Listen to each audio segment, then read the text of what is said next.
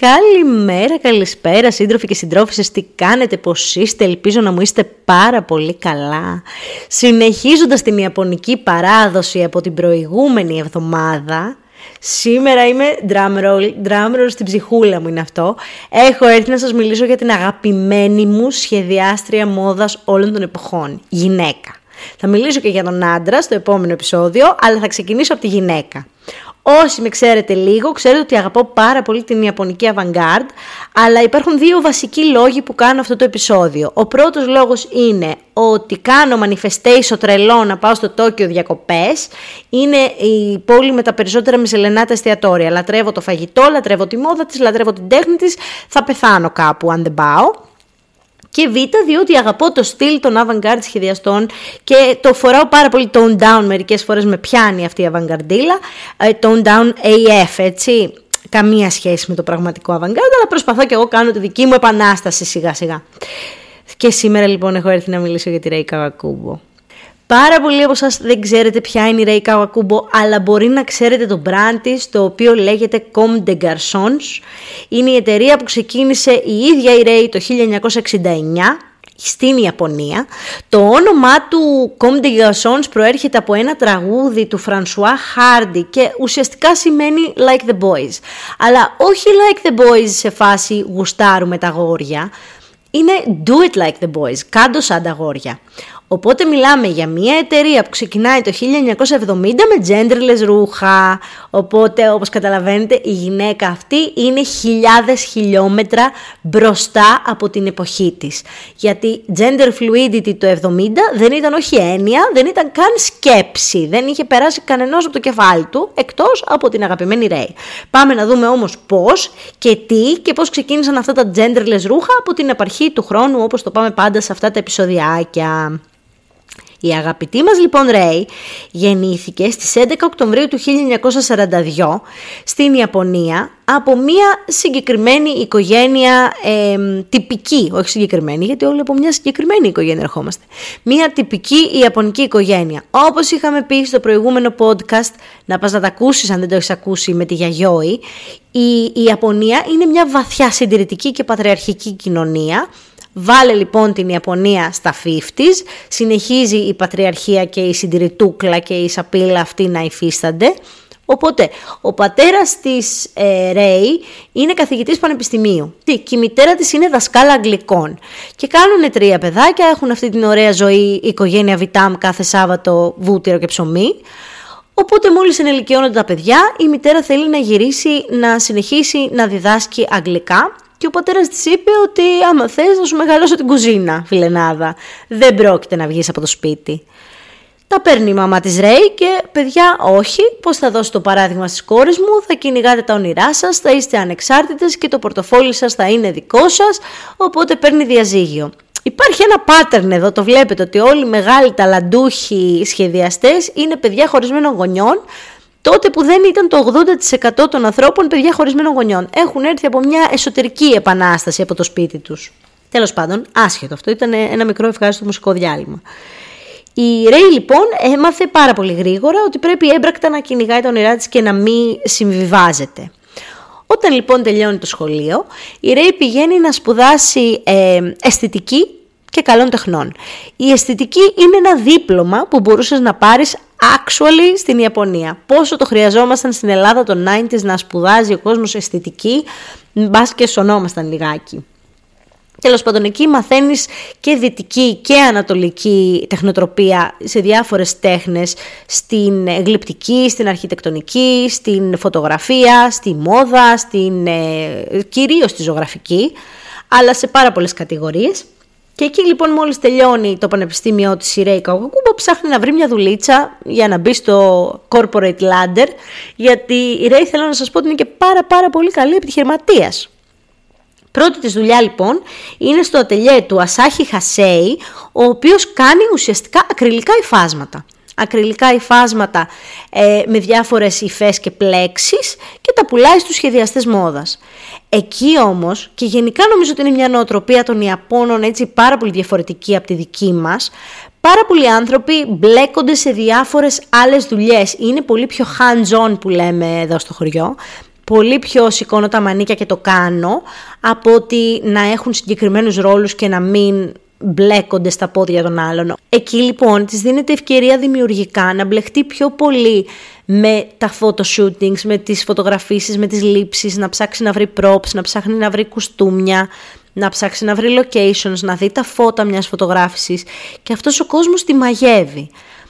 Όντας ο χώρος που μπορεί να εκφραστεί η ίδια, αποφασίζει μετά από δύο χρόνια να την παρατήσει αυτή τη δουλειά και να πάει να γίνει στυλίστρια ελεύθερη επαγγελματίας, χωρίς κάποιον οίκο συγκεκριμένο ή κάποιο περιοδικό, να πιάνει διάφορες στιλιστικές δουλειές και αυτό κάνει μέχρι να ανοίξει το Comme des Garçons στα επόμενα δύο χρόνια. Και ο λόγος που το έκανε ήταν γιατί δεν έβρισκε ρούχα και ιδέες για τις εικόνες που ήθελε να αναπαράγει. Έτσι λοιπόν το Comme des Garçons γίνεται ο πιο ε, σύγχρονος και avant-garde ε, οίκος της Ιαπωνίας. Οι Ιάπωνες στο trend γενικά το πιάνουν πάρα πολύ γρήγορα, είναι πάρα πολύ γρήγοροι σε αυτά τα πράγματα, οπότε γίνεται πάρα πάρα πολύ super επιτυχημένο brand και για μια δεκαετία τρέχει μόνο του. Το 1978 αποφασίζει να ανοίξει και αντρική σειρά, γιατί στην αρχή έκανε μόνο γυναικεία ρούχα, που λέγονταν Homme de Garçons, ε, ακόμα δηλαδή λέγεται, δεν λέγονταν τότε. Και ξεκινάει και τα αντρικά της. Η Καγουακούμπο, παιδιά, για μένα είναι τεράστια καλλιτέχνης, παράγει έργα από ύφασμα. Η ίδια χαρακτηρίζει τον εαυτό της επιχειρηματία. Δεν θέλει να θεωρείται καλλιτέχνης, δεν θέλει καν να θεωρείται σχεδιάστρια. Αλλά εμένα δεν με νοιάζει, παιδιά, τη λέει η ίδια. Γιατί αν όσο έχουμε ανοιχτό αυτό το podcast, σας παρακαλώ, ανοίξτε το Google, γράψτε Comme de Garçons ή CDG και θα δείτε στο Google τις συλλογές που έχει κάνει μέσα στα χρόνια. Αυτά δεν φοριούνται. Είναι αυτά που με ρωτάτε, μα καλά βρε Αλεξία μου, ποιος τις φοράει αυτές τις τρέλες; Και δεν είναι φορέσιμα, είναι το vision που έχει για την Comme des Garçons, για την κάθε συλλογή και βγαίνει μετά σε απλουστευμένη μορφή στα μαγαζιά. Αλλά αν δείτε αυτά που έκανε, τα ρούχα μιλούν από μόνοι τους για το πόσο conceptual artist είναι η Καβακούμπο. Επίσης, να πούμε ότι στις δικές της boutique έκανε και τα δικά της έπιπλα, τα οποία δεν ήταν πάντα χρηστικά, ήταν για την αισθητική του χώρου. Και είχε ανοίξει και το δικό της περιοδικό, το οποίο λεγόταν Sixth, στο οποίο έκανε διάφορες conceptual φωτογραφίσεις. Οπότε δεν με νοιάζει εμένα τι λέει αυτό το κορίτσι, για μένα είναι τεράστια καλλιτέχνης. Ένας ακόμα λόγος που ξεκίνησε η Ρέι Καβακούμπο να κάνει ρούχα είναι ότι δεν έβρισκε αντιπροσωπευτικά τα ρούχα που υπήρχαν εκείνη την περίοδο στην αγορά. Δεν θεωρούσε ότι τα μεγάλα ντεκολτέ και τα στενά ρούχα ήταν σεξι. Θεωρούσε ότι ένα πάρα πολύ καλυμμένο σώμα με φαρτιές γραμμές είναι σεξι γιατί είναι curious, γιατί είναι strong, είναι περίεργο, είναι δυναμικό, είναι διαφορετικό. Έτσι ποτέ τα μοντέλα της δεν έβαλαν τα κούνια. Υπάρχουν συλλογές της Ρέικα Καβακούμπο που τα μοντέλα περπάτησαν ξυπόλυτα, που τα μοντέλα περπάτησαν σε τούβλα. Τα κούνι πάντως δεν έχει βάλει καμία, διότι το seduction και αυτό το να σε πάρω στη σπηλιά μου να κάνουμε swags δεν ήταν κομμάτι που αφορούσε τη Ρέικα Καβακούμπο, παιδιά, καθόλου. Να πούμε ότι δεν το λέω μόνο εγώ ότι ήταν μεγάλη καλλιτέχνη. Είναι σημαντικό που δεν είμαι μόνη μου σε αυτό. Το 2017 η, το Μουσείο Μοντέρνας Τέχνης της Αμερικής, το MoMA το λεγόμενο, έκανε την πρώτη της έκθεση solo με τα ρούχα της Ρέι Καβακούμπο και της Comme des Garçons. αυτό, αυτό θέλω να σας πω και μόνο αυτό. Το 1970 βρίσκει το καλύτερο γκομενάκι όλων των εποχών. Διότι ναι μεν μπορεί να είναι παντεμένη 300 χρόνια πέτσινα με τον ίδιο άντρα και να είναι και CEO της εταιρείας της, δεν με νοιάζει, εγώ είμαι ρομαντική ψυχούλα. Θέλω να σας πω ότι το 1970 τα είχε με το Γιώτζι Γιαμαμότο. Εντάξει, συγγνώμη, αλλά ο Γιώτζη Γιαμαμότο είναι ο αγαπημένος μου άντρα σχεδιαστής. Οπότε παίρνεις την αγαπημένη μου γυναίκα σχεδιάστρια και τον αγαπημένο μου άντρα σχεδιαστή και τους κάνεις ζευγάρι. Ένιωσα σαν παιδάκι, όταν το έμαθα εννοώ, ένιωσα σαν παιδάκι που ζευγαρώνει την Μπάρμπι με τον Γκέν Κεν και ζουν στο φανταστικό του σπίτι που έχει έξι άλογα και 7 κάμπριο. Έτσι αισθάνθηκα όταν έμαθα ότι αυτοί οι δύο ήταν ζεύγος. Πήγανε λοιπόν μαζί το 1980 στην, ε, στο Παρίσι για να παρουσιάσουν τη συλλογή τους. Ήταν και χρόνια μαζί. Βλέπεις αυτή η έρωτη μεγάλη. Τέλος πάντων, τους τους ένωσε αυτούς τους δύο ότι είχαν χτυπήσει και οι δύο στην κολυμπήθρα όταν ήταν μικροί. Γιατί ήταν και οι δύο πάρα πολύ βλαμμένοι. Σε καλλιτεχνικά εννοώ, μην με παρεξηγείτε σαν ανθρώπους, δεν τους ξέρω, αλλά καλλιτεχνικά ήταν εντελώς μουρλοί, οπότε ταιριάξανε απόλυτα. Το 1981 λοιπόν πήγαν μαζί στο Παρισάκι για να παρουσιάσουν τις συλλογές τους. Παρουσίασαν δύο διαφορετικές συλλογές, όχι την ίδια, και έτσι έδειξαν στο Παρίσι του Versace και του Dior και του Yves Saint Laurent έναν πολύ διαφορετικό τρόπο έκφρασης. Χαμός έγινε παιδιά, ευρόντιτο το παρισιακό κοινό, ήταν ανατριχιαστικό για αυτούς γιατί έσκασαν μόνο με μαύρα ρούχα, νταρκύλα, όπως καταλαβαίνετε σφίχτηκαν λίγο οι Παριζιάνες εκεί, αλλά η συλλογή που πραγματικά έκανε establish τη Ray Kawakubo ως πραγματικά influential designer ήταν η συλλογή του 1982, η οποία λεγόταν Destroy. Πήρε το παρατσούκλι Hiroshima Chic ή Post Atomic Destruction γιατί έβγαλε πλεκτά που είχαν τρύπες. Πλεκτά που δεν είχαν τελειώματα, φορέματα που δεν είχαν στρίφωμα από κάτω, να κρέμονται κλωστές, να φαίνονται άραφτα φαινόταν πάρα πολύ πώς τα αποκαλύπτει το ρούχο αυτό και τότε αυτό το κόνσεπτ δεν υπήρχε. Αυτή τη στιγμή έχουμε πάρα πολλούς σχεδιαστές που σχεδιάζουν με αυτόν τον τρόπο εμπνευσμένοι από την ε, Reiko Kakubo. Η Reiko Kakubo έχει και όλα στο παρατσούκλι η fashion designer των designer γιατί έχουν εμπνευστεί πάρα πάρα πολύ από το έργο της και από τον τρόπο που σχεδιάζει. Φανταστείτε ότι ο Αλεξάνδρ Μακουίν έχει δηλώσει ότι όταν η Καβακούμπο κάνει κολεγσιόν για τον κόσμο είναι περίεργη, είναι αλόκοτη. Αλλά όταν κάποιος το κοιτάει από τη σκοπιά του σχεδιαστή, το ότι ένας άνθρωπος μπορεί να τσαλεντζάρει το ταλέντο του σε κάθε επίδειξη και να το πηγαίνει ένα βήμα παραπάνω, σε κάθε επίδειξη τι παραπάνω μπορώ να κάνω, πώς αλλιώς να το κάνω διαφορετικά, είναι, είπε ο Αλεξάνδρ Μακουίν, ο λόγος που θέλουμε να παραμείνουμε σε αυτό το χώρο. Τεράστιο πράγμα για να πει ο Μακουίν, παιδιά, που ήταν και αυτός ένας ε, καταπληκτικός σχεδιαστής.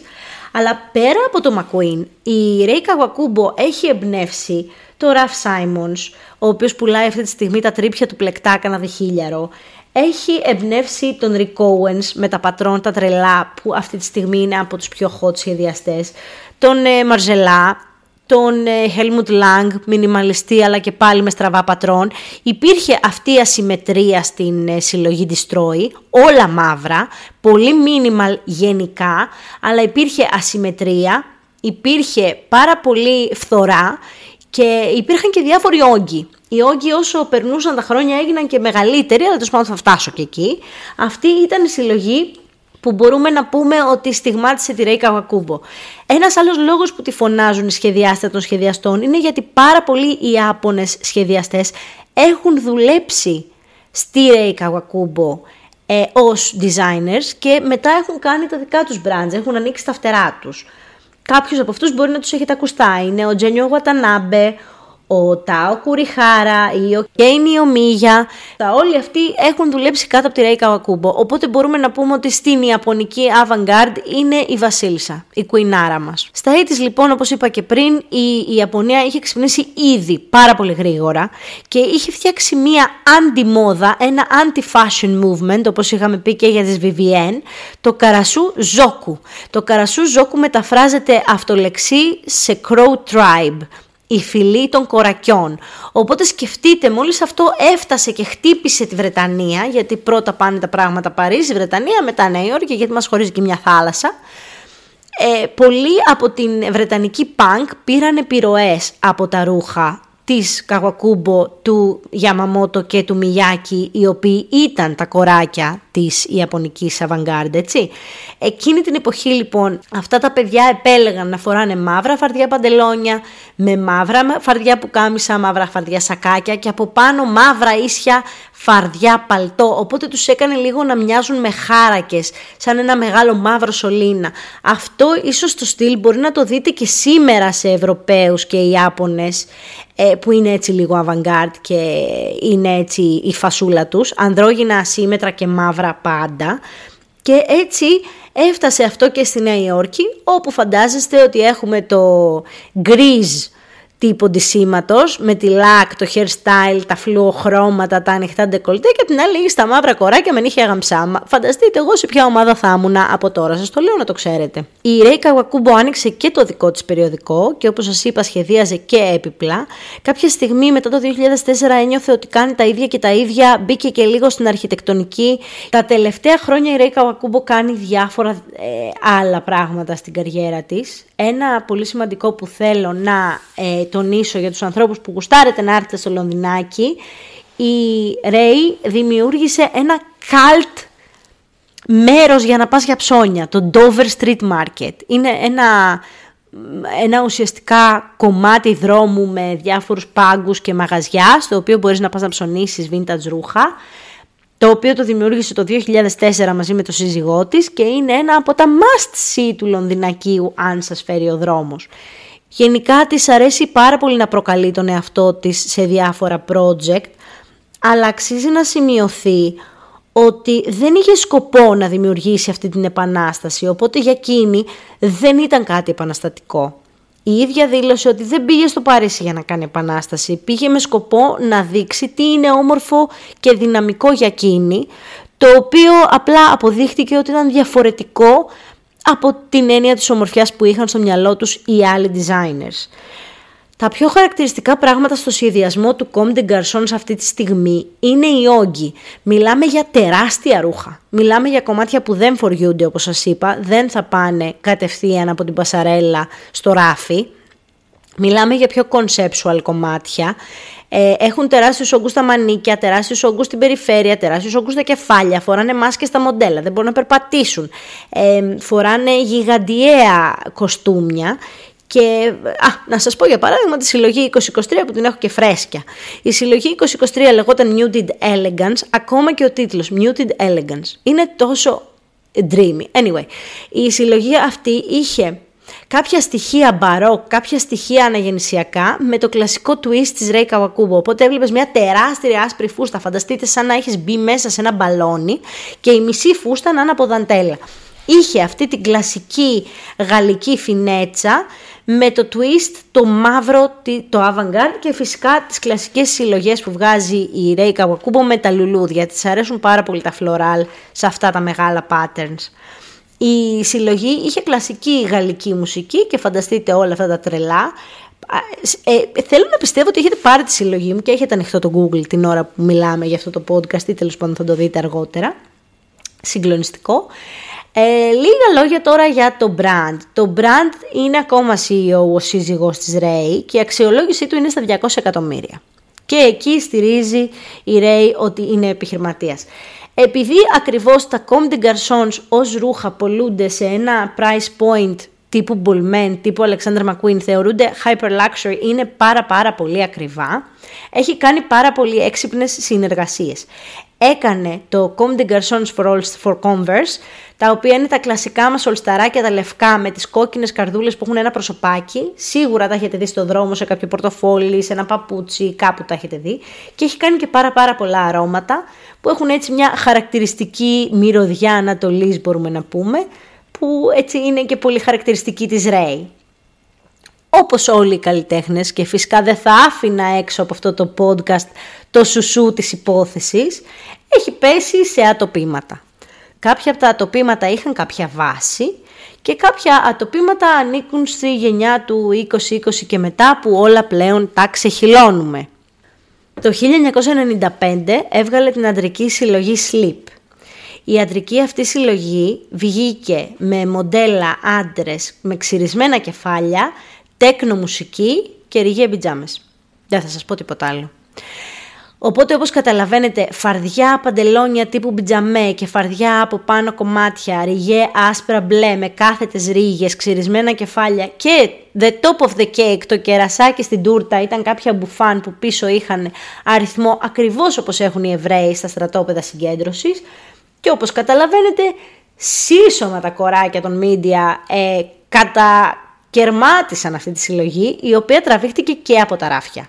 Δεν είναι μόνο ότι ζήτησε δημόσια συγγνώμη, δεν είναι μόνο ότι ε, σταμάτησε να βγαίνει αυτή η επίδειξη, ε, τραβήχτηκε και η συλλογή όλη από τα ράφια, το οποίο όπως σας έχω πει εγώ για την τέχνη είναι λίγο περίεργο το concept, αλλά να το συζητήσουμε. Παρόλο που σαν concept επίδειξης και σαν πασαρέλα εμένα μου άρεσε πάρα πολύ, το βρήκα εξαιρετικό, δεν παίρνει απαλλαγή ως τέχνη, διότι ο στόχος ήταν η πώληση. Αν αυτό ήταν ένα conceptual performance, που βάζαμε αυτούς τους ανθρώπους να περπατήσουν στους δρόμους μιας πόλης ντυμένοι έτσι, με αυτά τα outfit, ακριβώς τα ίδια ρούχα, χωρίς όμως ο σκοπός του show να είναι η πώληση και η ε, προβολή αυτής της συλλογής ως κάτι καινούργιο, τότε θα ήμουν κομπλέ. Αλλά σε αυτή την περίπτωση δυστυχώς η Ρέη μας έκανε σκατιά. Το 2020 έγινε καινούριος δώρο για τη Ρέη Καουκακούμπο διότι έβγαλε αντρική συλλογή και είχε βάλει braids σε λευκά μοντέλα. Ξέρετε τι είναι τα braids, εννοούμε τις πλεξουδίτσες που έχουν οι μαύροι κυρίως άνθρωποι. Τους είχε βάλει να φορέσουν περούκες ξανθές με braids και τα αγόρια που ήταν μαύρα δεν φορούσαν περούκες και περπάτησαν σε αυτή τη συλλογή. Θεωρήθηκε λοιπόν cultural appropriation. Εδώ έχω μία μικρή ένσταση. Το cultural appropriation είναι μία δύσκολη συζήτηση, διότι σε αυτό δεν μπορούν να συμφωνήσουν ούτε οι άμεσα ενδιαφερόμενοι που είναι οι άνθρωποι της οποίας η κουλτούρα υποκλέπτεται. Τι εννοώ με αυτό; Όταν οι έγχρωμοι άνθρωποι δεν μπορούν να συμφωνήσουν αν είναι ok οι λευκές γυναίκες ή οι λευκοί άντρες να έχουν braids, δεν μπορούμε εμείς να λέμε ότι προστατεύω την κουλτούρα σου και δεν πρέπει να το κάνω εφόσον ούτε εσύ ο ίδιος ε, δεν θεωρείς ότι είναι κομμάτι της δικής σου κουλτούρας; Αποκλειστικά. Braids σε άλλα μέρη και άλλο βαθμό είχαν οι Vikings, είχαν οι αυτόχθονες της Αμερικής, French braids κιόλας δεξιά και αριστερά. Βέβαια και όπως σας έχω πει και οι ίδιοι έγχρωμοι άνθρωποι έχουν ε, διαφορά στην ε, άποψη περί του cultural appropriation. Τέλος πάντων βγήκε η Ρέι Καβακούμπο, ζήτησε ένα πολύ μεγάλο συγγνώμη από τα περιοδικά και από τους ανθρώπους τους οποίους προσέβαλε. Αλλά εντάξει, ok, okay. ήτανε, λίγο αμφιλεγόμενο. Το τελευταίο, παιδιά, είναι αυτό που λέμε το ξεχειλώσαμε. Έχουν πάει κάτι χορεύτριες τώρα και φοράνε κάτι στενά μαύρα Comme des Garçons, τα οποία έχουν όγκους πίσω στην πλάτη, σε άκυρα σημεία, στα χέρια, μπροστά στο στήθος και κατηγορήθηκε το Comme des Garçons ότι δεν είναι ευαίσθητο για την ε, δυσμορφία του σώματος.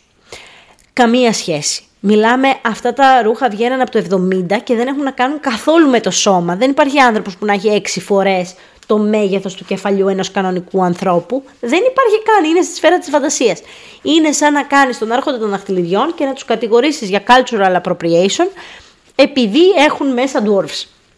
Είναι κομμάτι της φαντασίας του καλλιτέχνη. Δεν είχε, κανένα, δεν είχε καμία βάση όλη αυτή η κατηγόρια που έφαγε η αγαπημένη μου η Ρέι για, τη για το συγκεκριμένο performance και επίσης η συλλογή ήταν παμπάλαια οπότε δεν μπορούσαν να πούν και πολλά πράγματα. Η Ρέικα Γουακούμπο ήταν η έμπνευσή μου, η Comme des Garçons, ήταν το brand που θα ήθελα να μοιάσω όταν θα μεγαλώσω, ήταν ο λόγος που πήγα από την νικτοφίλια στην κρομοφόμπια, οι δύο συλλογές και μόνες που έχω κάνει στη ζωή μου.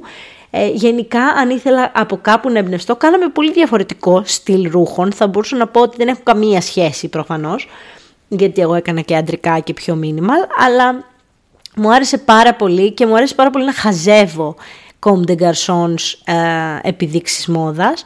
Αυτό λοιπόν ήταν το μικρό μου podcast και για σήμερα. Ελπίζω να σας άρεσε. Εγώ θα συνεχίσω για λίγο καιρό ακόμα, κάνα δύο επεισόδια προς Ιαπωνία μεριά και έτσι μετά για να μην βαριέστε θα πάω στη Γαλλία και έτσι μετά για να μην βαριέστε θα, ξανα... θα ξαναγυρίσω στην Ιαπωνία γιατί τέτοια είμαι. Σας φιλώ γλυκά στα μούτρα, να έχετε μια υπέροχη μέρα, βράδυ, οτιδήποτε. Σας φιλώ γλυκά στα μούτρα.